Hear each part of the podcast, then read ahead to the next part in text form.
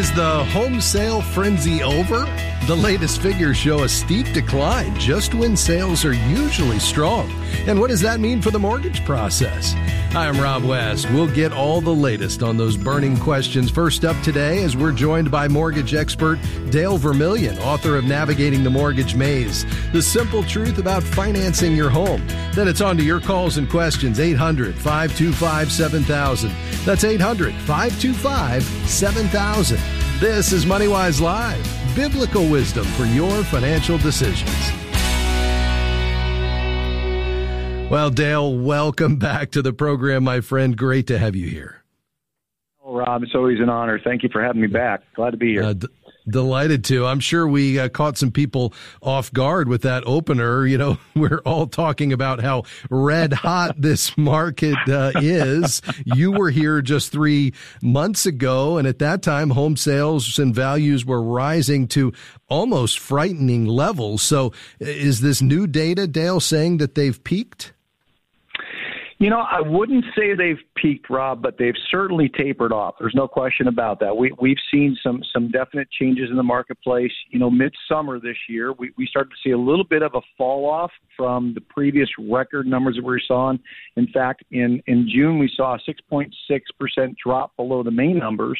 Uh, That was almost a 20 percent drop from the previous June, but you know, in July and now here in August, we're seeing a little bit of recovery. And I think a lot of that was because um, number one, we, we'd gotten to levels where affordability was tough. I think a lot of people backed out of the market because they were tired of making offers and not getting contracts. Yes. I think that had a lot to do with it. Um, and I think right now we're in a little bit more of a holding pattern too with coronavirus and the Delta variant and these kind of things. I think that's all had factors.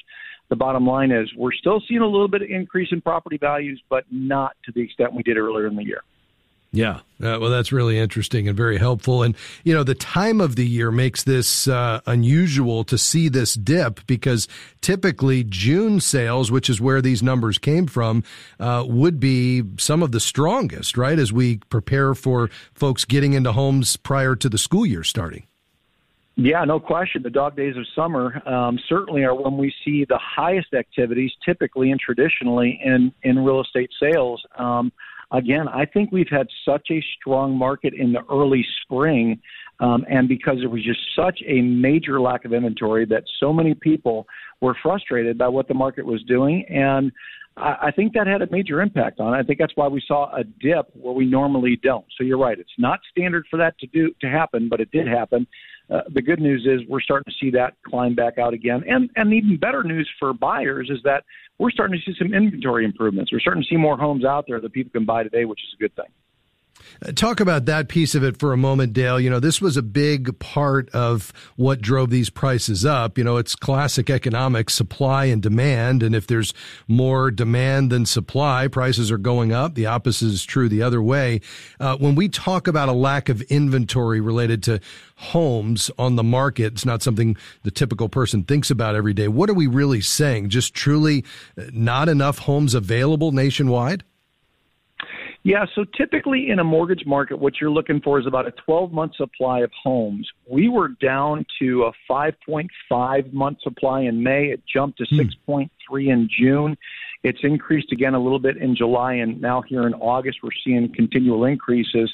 And and, and therefore, there, there's homes to buy. There's just based on the demand, and a lot of that demand, by the way, Rob, is because of millennials you know, it's interesting. I was reading a statistic that the baby boomers, my generation, we we bought our homes uh, when we were 19 and 20 years old on average, and the millennials buy it at 32 to 34 on average. That's a major difference. Well, they've all entered the market in 2021, unfortunately. So that's what created some of that, along with yeah. a lot of the work from home people moving to places they want to vacation as their home. That yeah. was a big shift in the marketplace. Those all kind of created the crunch. Yeah, the millennials are reaching age 30 and beyond. They're having kids. They're ready to settle down. Uh, Dale, just about 30 seconds before our first break, we mentioned uh, new homes. What about existing home sales? What data did you get there? Well, that rose 1.4% on a seasonally adjusted annual rate from May to June. So we're seeing an increase there, and the median price went up 23%. Really increased. Okay. Interesting.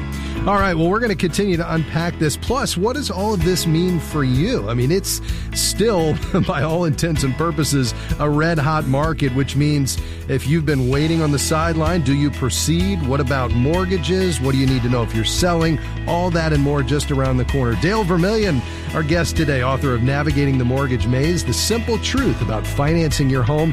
Your questions around the corner as well. 800 525 7000. Stay with us.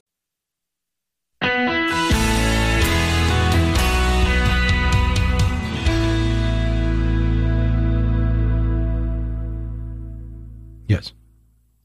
Welcome back to MoneyWise Live. So glad to have you along with us today. I'm Rob West, your host, and uh, we're talking in this segment of the broadcast with our good friend, mortgage expert Dale Vermillion.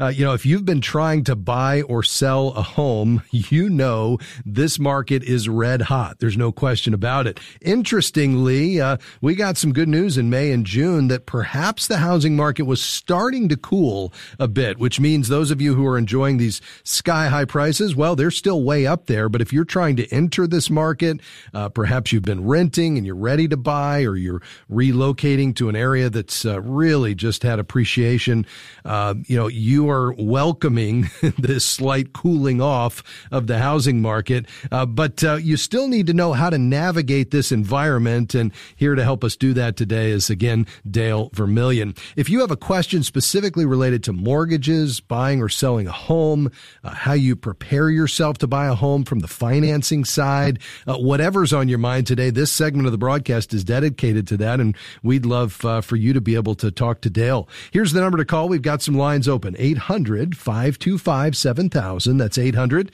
525 7000. Dale, we talked about the reasons that uh, perhaps we uh, saw the inventory ticking up. We saw prices dipping ever so slightly uh, in May and in June. Uh, you mentioned that some of this might just people saying, I'm not going to get caught up in the frenzy, in the emotional responses and overpaying for these homes. But another piece of this that's uh, going to hit us in the, the fall, which may add to perhaps the softening of the housing market, is those folks coming out of forbearance uh, as a result of the COVID pandemic. What are you expecting there?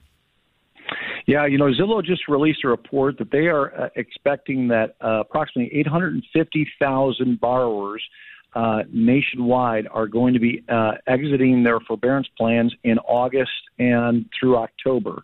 Now, mm. based on the 2008 numbers, when this happened, about 25% of those people end up selling their home and they're expecting that same kind of projection. That would literally create 211,000 new homes on the marketplace. That's a 15% increase in inventory over June numbers, and that's going to help. Uh, the real estate market and help those who've been sitting on the sidelines, maybe to have an opportunity to get into a home. It'll also slow down this crazy increase because as supply increases, then demand's not so great, and then you don't have these, you know, 50,000, 100,000 over listing yeah. price offers that you had. Yeah, and we certainly saw uh, plenty of those. Uh, Dale, what about folks who still want to sell? Uh, should they believe in some way they've missed an opportunity? Well, no, because you, got to remember, you still have the opportunity of the market around you take property values to a whole new level. It raised the waters, you know, in, in the value pool for everybody nationwide. So, you know, you're still sitting in a good position today. I would say that if you're thinking of selling, probably now's the time to put it on the market because with the inventory challenges and the other things that are happening in the current market, you're in a good position to sell right now. So they're still sitting in a very enviable position. It's still a seller's market today. Yeah, very good. Uh, meanwhile, as you know, Dale, mortgage rates have ticked up uh, a bit at the start of June. Uh, are interest rates affecting the level of home sales? And what are you expecting as we move into the fall and even next year for mortgage interest rates? Yep. So, uh, interestingly enough, interest rates don't really impact the purchase market that much, particularly when, even though they've gone up a little bit, they are historically lower than we've ever seen in our lifetime. Um, so, We've actually seen applications increase even in the recent week by 2% in the purchase market. So purchases continue to increase. It did affect the refi market. Now, we had a little dip a couple weeks ago where the 15 year uh, mortgage rate was the lowest in all of U.S. history. That created a little bit of a refinance craze again that kind of hit for a week or two. You know, they're, they're going to be up and down. As long as this coronavirus hangs around, um, it's going to keep rates down from everything we've seen because the government's going to try to suppress those rates to keep the economy strong. Uh, we did get a good jobs report with 900,000 new jobs. That had a little bit of an uptick on the rates, and we're anticipating that fourth quarter of 2021, first quarter of 2022, we'll start to see just a steady climb in rates, probably get it back up around the low threes again. Um, still great rates, but not where we were. Where we're in the ones and the twos, which yeah. is unheard of. Well, let's talk about that for a second. Incredible, isn't it, to think that there could be a one handle on a 15 year mortgage and a two handle on a 30 year mortgage? I mean, that's still available today in some cases? Rob, my wife and I just applied for a refinance with our son in law a week and a half ago. I literally saw the rates hit the lowest in history, called him up and said, We'll take it 1.99 with no cost. It was it was a no-brainer. It's unbelievable to me. I, if you'd have said to me 25 years ago, I've been in the business almost 40 years. If you'd have wow. said 25 years wow. ago, someday rates will be in the ones, I'd be like, you are crazy. That's never going to happen, and it and it did. That's incredible. Now, some folks are listening to you say that he's the mortgage guy, so he knows where to find that stuff. Where do you direct people when they say, "How do I find a mortgage like that, one nine nine with basically no cost?" I mean, there's obviously some cost, but where do you send the average person to find the best rates and terms because it will change depending upon who's got what money to lend at any given time, right? Yeah, well, the great news is this is the one big benefit of technology and, and being able to go online. You go to places like Bankrate or Zillow or LendingTree, any one of these. When rates go down, they're the first ones to advertise it because they're trying yeah. to draw in, you know, people to, to take a look at their sites and, and, and go through that. So you can find out this information all over the media. Then it's just a process of, of talking to three or four lenders and comparing between a bank, for example, maybe your credit union, you know, a local uh, mortgage banker or broker, and just see where they fall in as to who's got the best combination of rate and fees and, and is going to treat you the best. All those things got to come into play. Yeah, the online banks uh, want you want one of those uh, getting in the mix as well, at least just to evaluate what they have, and you can find who has the best rates right now at bankrate.com. Uh, before we head to our first break, let's get uh, one call in the mix. We're taking your calls this half hour for Dale Vermillion, specifically related to mortgages and uh, home sales and purchases. Uh, let's go to Illinois. Barb, thanks for calling and holding today. How can we help?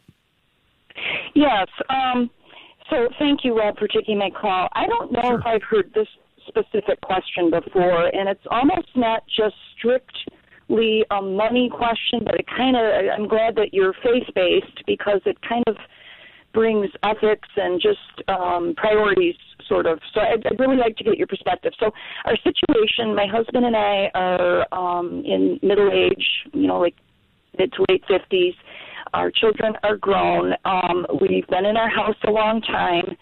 At some point, we know that, you know, there's a possibility we may need to sell. And even if we don't sell, someday we won't be on this earth anymore and our children or whoever. So so the bottom line is here's here's the thing. I guess in some ways I feel like we're different from some people because we don't view our home as like a showpiece. We don't do a lot of entertaining to impress people like like we see some people do. So even though our home is nice, it's in a nice neighborhood, it's it's fine, it meets our needs. We've never really done a lot of updating. Um, even sometimes I feel like with repairs, now obviously if there's something unsafe, we will yeah. certainly address that, but sometimes we'll just do do it yourself. What I'm concerned about, and, and this is fine for us, we, we tithe, um, we like to spend our money on other things, on, on people, on experiences. We don't tend to put a lot of money into our home, and my concern is someday we don't know when, how soon that would be, when it comes time for the house to, you know, however it's transitioned we may not get as much money for it, it because I, I've heard people say like staging is a big thing and just Sure. making it look. And so I don't know if I'm making sense, but that's No, not you a, are. It's I- not I- a priority to us. It's Yes. not a priority. Yeah, so let me weigh in on that. It's a great question, Barb, and I appreciate that you really want to be a careful steward of God's money. And Yep. uh, you know, as you think about preparing to sell this home someday, you know, you, it's a there's a different equation that enters in when you think about what do I want to do in terms of renovations and improvements to enjoy. Uh, versus what do I want to do to prepare to maximize the value of this asset, which clearly your home is. You approach those things two uh, totally differently, and so you know uh, your going online is going to be your friend as you uh, research this because what you'll see is to sell your home, you want to do things like add a fresh coat of paint or update your front door. You want to think about curb appeal with some landscaping that's simple. You want to declutter to attract buyers. You don't want to put a new kitchen in or add a sunroom. So, you know, I think it's two totally different things. You're thinking right about this. Uh, Dale, what would be your thoughts? I couldn't agree more, Rob. And and you said the key word there that um, you know we want to be stewards of the things that God has given us. He's given us our homes. It is a gift from Him, and we want to make sure that we get the best return on investment for those. So what you what I want you to look at is not the optics of how does it look to other people. Look at it from the vantage point of if God gave me this gift, how do I make it the most appealing to to get the best return and also prepare it for the next buyer in the best way so that everybody wins in this? And it's a reflection of God's love and God's grace and God's beauty. And, and that's what we want to do. And you're you're making a wise decision because you're going to get that money back That's exactly right. Uh, you can check out uh, bankrate.com. I know they have uh, some great articles on this. Uh, Nerd Wallet, money.com. Start doing some research so when the time comes, you're ready. And even now, start doing some of those small things that will really help you maximize the home sale. More to come on MoneyWise Live. Stay with us.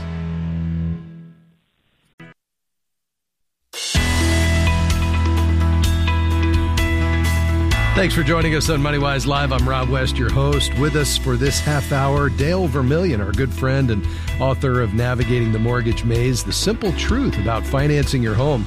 May and June told us that uh, maybe this red hot housing market is starting to cool ever so slightly.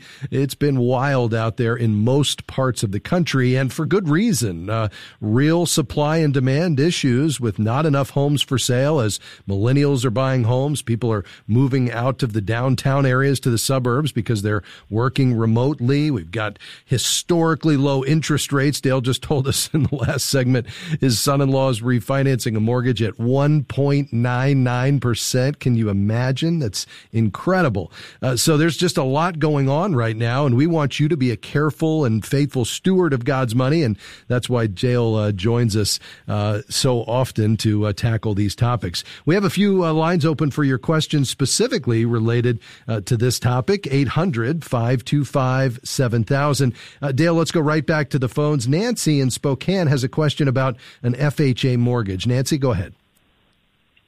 Um, yeah, I bought a. Thank you so much for taking my call. I bought a home almost a year ago now, and went FHA, and you know you have that FHA monthly insurance premium, and I've been getting been contacted by private lenders, and um, so I didn't know if it would pay to do that. I don't know if you're charged. Um, you know, a lot of different charges to do a private loan to get rid of rid of that FHA. Yeah, um, very good. Dale, your thoughts? monthly. So, you know, once you get to an 80% loan to value, in other words, the, the mortgage balance is 80% or less of the total value of the property, then you can qualify for a conforming loan and you can uh, eliminate that mortgage insurance. Now, the good news is the marketplace has been so rapidly increasing that many people who even bought or refinanced a year or two years ago, many of them have already outrun that 20% and qualify. And you may be one of those one of those individuals, and I hope that you are. So I would certainly talk to a lender about that if you're being contacted. There's probably a reason for that. If your home values increased enough that you can now get rid of that mortgage insurance, it could cut hundreds of dollars off of your payment each month. You just want to make sure you know what the fees are on the loan um, that they're going to charge and make sure that whatever you're saving is getting rid of whatever your costs are within the first 12 to 24 months. That's typically what I like to see happen.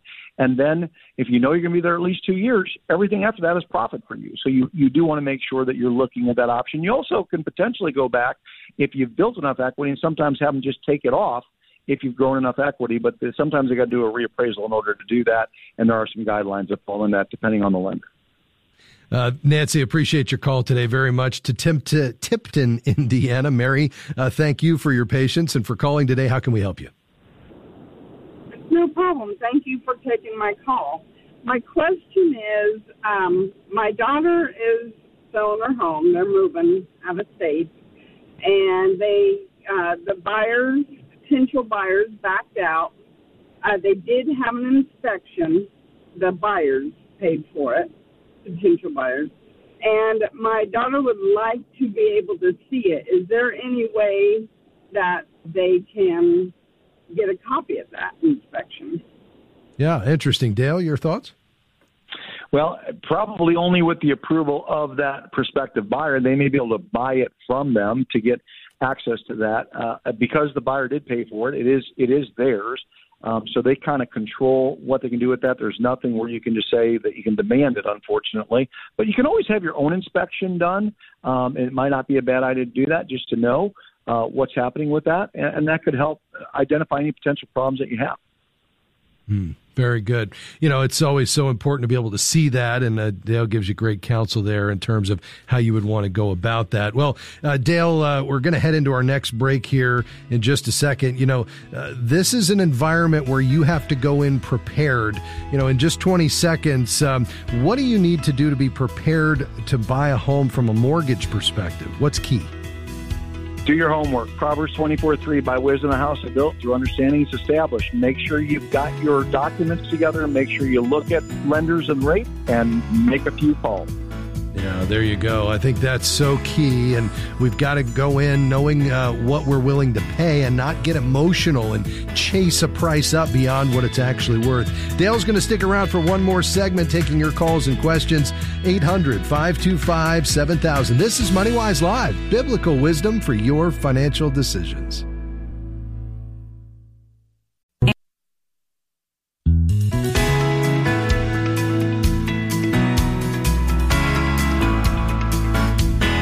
Welcome back to MoneyWise Live. I'm Rob West, your host. So glad you're along with us today, uh, taking your calls and questions on mortgage issues and housing market issues. We're going to turn a corner here in just a moment, though, and we'll be able to take your calls on anything financial. Uh, for this final segment uh, with Dale Vermillion, Dale, we've been unpacking uh, just what's going on around us in the housing and mortgage, mortgage market and how we need to respond. You know, I mentioned something just before the break that I'd love for you to touch on, and that is to know what you're willing to pay for your budget and based on what's a, a real market value, which can be hard to determine before you make that offer because we can get caught in an emotional trap in a market like this, can't we?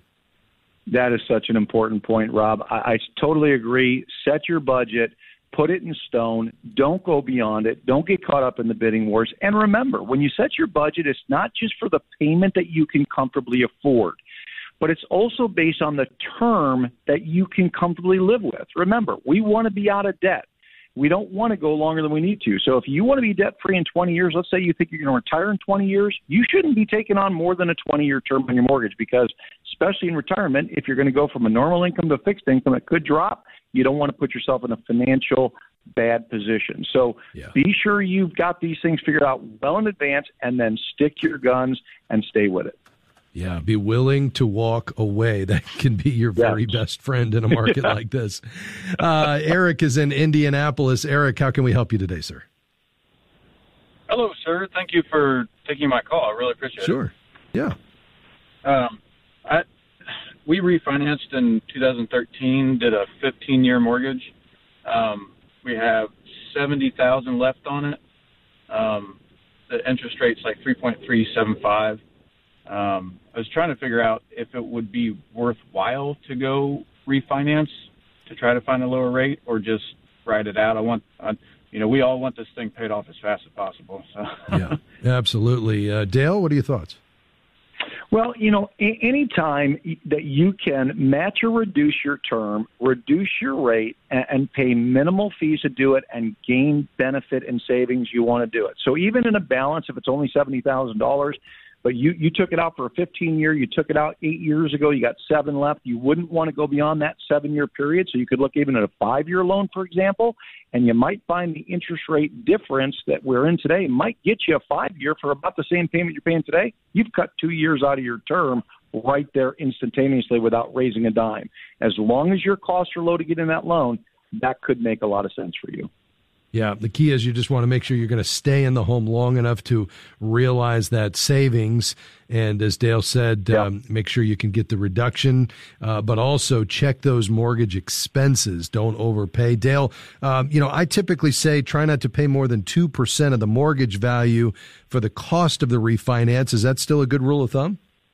That is still a good rule of thumb. Yes, it is. In fact, nowadays you can get a lot of lender credits where some of that can come back to you. Um, but Okay. you're right. You never want to be beyond 2%.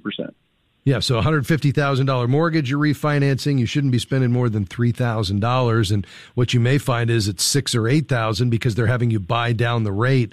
In an environment like this, Dale, there's no need to do that, right? No, not when your rates are so low as they are, unless you're going to be there for 30 years and long term you're going to save another $15,000 by doing it. But you got to know it's your forever home and you're going to be there. Otherwise, your rule of thumb is the one I always follow, and I think you're dead on with that every time, Rob. Yeah, you know, our best intentions of staying somewhere just don't play out on average, so be That's pretty right. certain of that. uh, on to Lansing, Michigan. Denny, uh, you've been incredibly patient, sir. How can we help you? Yeah, I've got a two part question. Uh, we're trying to buy some agricultural land, and the values are uh, at retail are right around seventy two to seventy five hundred an acre, and uh, uh, wholesale prices on foreclosed land is around thirty five. And when I go to the lending institution, they'll only lend on the 35, not at the retail value. Uh, do I need to find another bank, or how do we navigate this? Yeah, interesting. Yeah, no, that, that that's pretty standard because anytime you're in vacant property, there's there's no structure that carries the value for you. So it's very common to be at 50% or less uh, loan to value on those things. You're, you can certainly look at another lending institution. I doubt you're going to find much of a different answer upon that. Um, what I would try to do is see if you can find, you know, access to some of that foreclosed property. There's some out there you can you can tap into, and that may be the best route for everything. Very good. Denny, thank you for calling. You said you had a part two. Uh, go right ahead. Uh, Den- the the fluctuating values of uh, real estate for homes. How come the agricultural or vacant land doesn't follow that same trend? yeah, Dale? Well, it's because of yeah, the money's really in the single family homes and the residential properties, not in the agricultural property. That's the main reason why. It's just the use of the land is what what dictates um, what the values are going to do, and then what you're building upon that. Um, we've always seen that agriculture is nowhere near the residential market. Commercial also is different than the residential market. So it really just comes down to usage at the end of the day. Yeah, very good. Uh, Pam's in Hollywood, Florida. Pam, just a couple of minutes before our next break. How can we help you? Hi, I just recently retired and I want to sell my home um, and move closer to family. And um, my realtor said that I don't need to do anything great to the house. You know, it doesn't need to be painted, it doesn't need to be anything. That I should sell it as is because people might come in and just gut it or fix it the way they want it. And uh, I just wanted to know what your thoughts were on that. Hmm. Yeah, Is very that good. Dale? Yeah. Yeah, well, you know, I, I would probably get at least a second opinion just to make sure, because one person's eye might see different than another. Because it, there is there is some logic. Rob talked about this earlier about the importance of making sure that there's good curb appeal and you know light colors and bright colors and things that people want to see. But as far as changing things aesthetically, many times that is a waste of money. um, because you're just putting something in there. You're exactly right. The next buyer may not want it. You just want to make sure it's clean, it's bright, it's you know everything's organized well. If you do that and, and you've got great curb appeal and everything's really set up nice, you're probably in pretty good shape. I, I do like to recommend that people do get a second opinion from somebody else just to see what their thoughts are too. Just if there's any little tips they can give you that might help sell the home. Yeah, absolutely. And again, the internet is your friend here. What you'll see is just what Dale said a fresh coat of paint, your front door, simple landscaping. You know, if you have a dark kitchen, don't uh, go in and renovate the kitchen, but you might want to paint the cabinets. You know, I mean, that's a great yep. way just to completely change the look and the feel of the home, maximize the value without spending a fortune. Pam, thanks for your call. Uh, I'm going to twist Dale's arm, see if he'll stay uh, for our final segment today because we've got uh, still a good many questions questions on mortgages, the mortgage process, and buying a home. So, Dale, can you uh, stick around? Absolutely. Be glad to. Right. Nothing like putting you on the spot.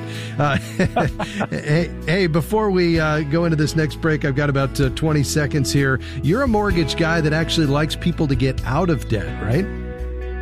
I do. Romans 13, 8, owe nothing to anybody except for your obligation to love one another. It's one of my favorite verses of the Bible, and I think we all want to try to live by it. Yeah, we want to move toward being debt free. And I would say, including your home, try to time that if you can't do it sooner by the time you reach retirement. That's going to dramatically reduce your lifestyle expenses, put you in a, a great place, too, to follow the leading of the Lord during a really exciting season of life there in retirement. One more segment with Dale Vermillion around the corner. Don't go anywhere. We'll be right back.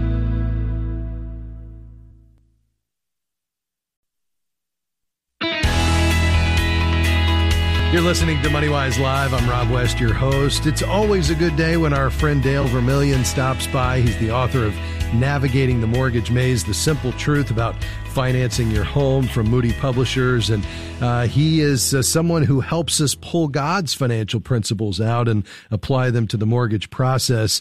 Uh, let's go right back to the phones in Windham, Ohio is Bob. And Bob, how can we help you today?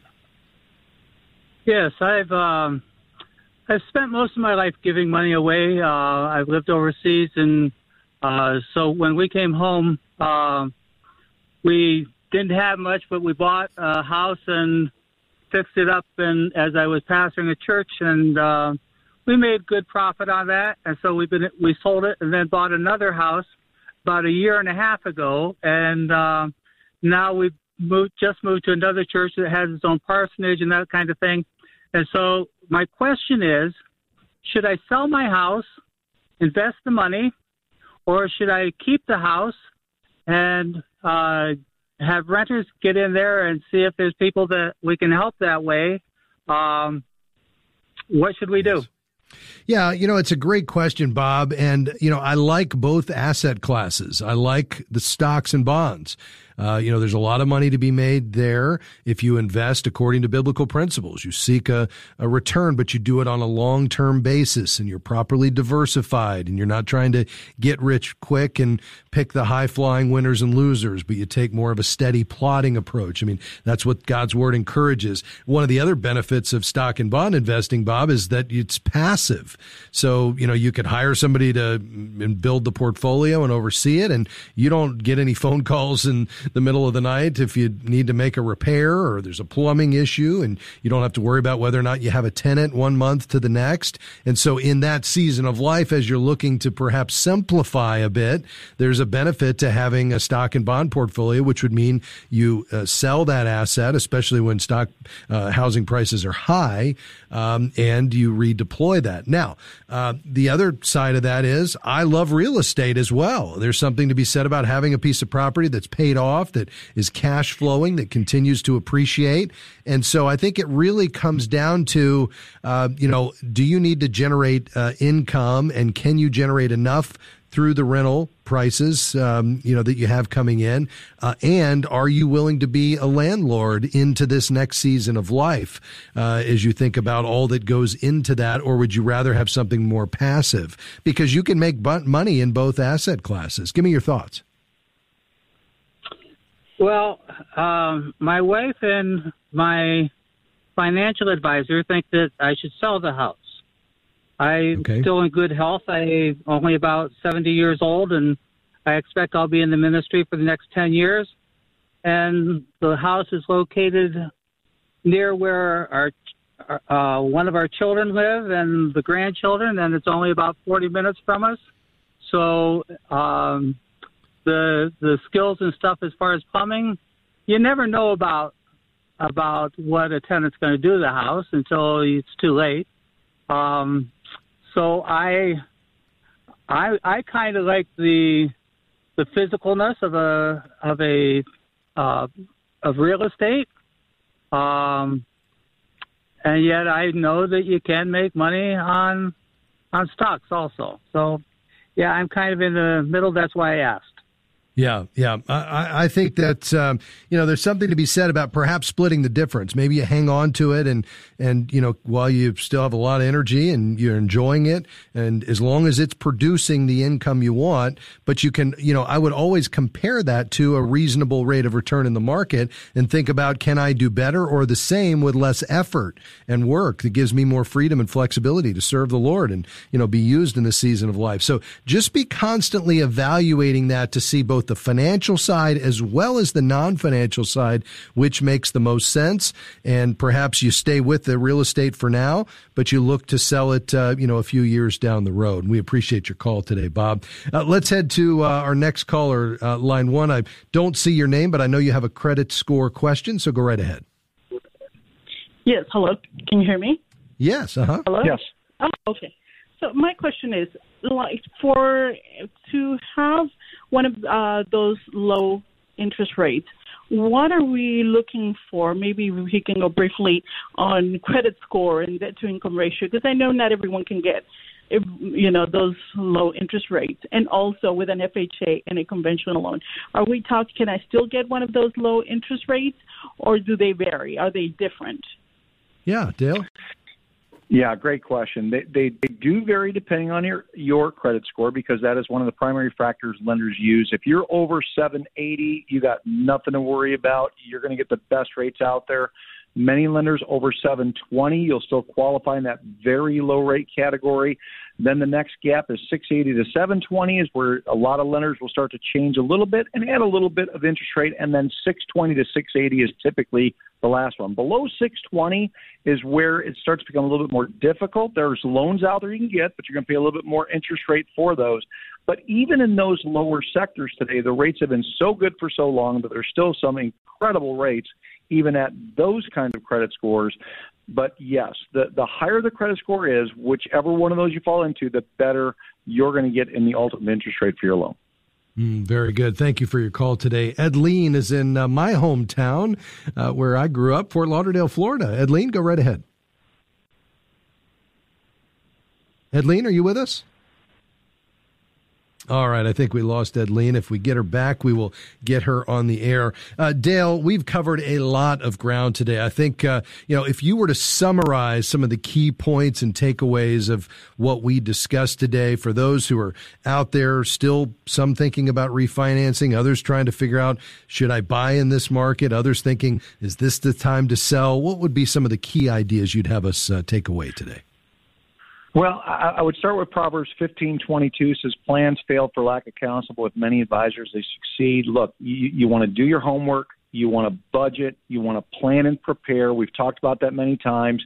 Plan not just your short term. What what are you looking to do today in in buying a home, but what is your long term plans, both for term, for growth, for investment and make sure that you are when you go into the decision to buy a home or to refinance you're really doing your homework to make sure that you're buying in a good location that you're not overpaying for the price. And again we can't say enough don't make an emotional decision. Make make a good prayerful godly decision in these things. If you follow those simple guidelines i think you're going to be in great shape in this marketplace yeah, but that's such good advice. Uh, Dale, uh, just quickly before we're out of time here today, what about using a professional, uh, either a mortgage broker, someone between you and the possible lender who can help you find the right loan program versus you doing it yourself, and mm-hmm. using a real estate professional versus t- trying to do a for sale by owner? Yeah. So uh, let's take the, the, the mortgage broker side first. You certainly want to talk to a mortgage broker as one of your resources. You want to talk to any institution you work with for a long time, or if you have a current mortgage holder, always talk to your current mortgage holder because sometimes you can get a discount or get a better deal through them. So yes, to have somebody who can negotiate on your behalf, it's to your benefit to do that. Just make sure that you know all those fees need to be disclosed up front. Make sure that you're getting the better deal at the end of the day, and it's saving you more money. As far as the real estate broker, again, it, it comes down to if if I'm paying a commission for this but it's going to get me more of the value that I'm looking for than I can get on my own. That may be a good choice, but you know, you can do a lot of things for sale by owner today because of technology where you can in really hot markets get top price for your dollar. Of course, all of these professionals are working to help you and they do provide support. You just got to look at what those fees are compared to the return and make your decision again based on a prayerful decision and what is wise in stewarding God's money. Yeah, that's great. Uh, we did get Edleen back. Edleen, I've only got about a minute left. Uh, what's your question for Dale Vermillion? Oh, we owe one hundred thirty thousand dollars in our home with four percent interest rate. My husband will be retired in four years, but as for now, we start paying one thousand dollars monthly toward the toward the principal.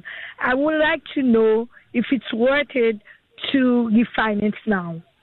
Edleen, let me ask you, how far into this mortgage are you? How many years do you have remaining on it? Oh, I'm far because uh, I had issue. It was uh, 40 years mortgage. And how long have you had it? Oh, since 2000, I think it's 2006. Okay. All right. Uh, Dale, uh, four years out from retirement with a 4% mortgage, and, you know, they're uh, 15 years into the mortgage, probably a 30 year. Uh, what do you think? Yeah, I think she said 40 year, if I heard it right. Yeah, there were some of those back in that day. So if that's the case, you got 25 years so left. Yes, I would definitely at least put an application in and see if she can get that rate down where she can get that 25 year down closer to a 20 or 15 year loan uh, for the amount she's paying, pay that extra principal like she's doing, and all of a sudden she's out of that thing in five to six years. So we want to be debt free by retirement. That's our goal. And if you can take some of the benefit of lower rate to do that, as long again, and we've talked about this so many times, the costs don't uh, take away from that. Make sure whatever your costs are, that your savings is clearing that out within the first 24 months, and everything after that is profit. And it could be a very good decision for you. Yeah, I, I, totally agree, Edleen. Definitely check it out. Let's make sure you uh, at least keep the term uh, to you know the same. So if you you have 25 years left, let's not uh, do anything more than 25 years. But if you can get it down to to 20 or 15, especially since you've been sending extra, you'll be in a great spot. We appreciate your call today. Well, Dale, my friend, so thankful for you, your ministry heart. Uh, I know you're doing some great work overseas, in addition to literally training uh, thousands and thousands thousands and thousands of mortgage brokers every year, but I know you're generous with your time to come on this program so often, and we're grateful. I love you, my friend. I appreciate you so much, and uh, God bless. Uh, have a great rest of this month, and I look forward to seeing you next time. I'll do it and can't wait. The book is Navigating the Mortgage Maze The Simple Truth About Financing Your Home. Well, that's going to do it for us. MoneyWise Live is a partnership between Moody Radio and MoneyWise Media. Let me say thank you to my team Robert Sutherland, Amy Rios, Dan Anderson, and Gabby T. The amazing Gabby T on the phones today. Thank you for being here. Come back and join us tomorrow. We'll be here and we'll look forward to having you. God bless you. Bye bye.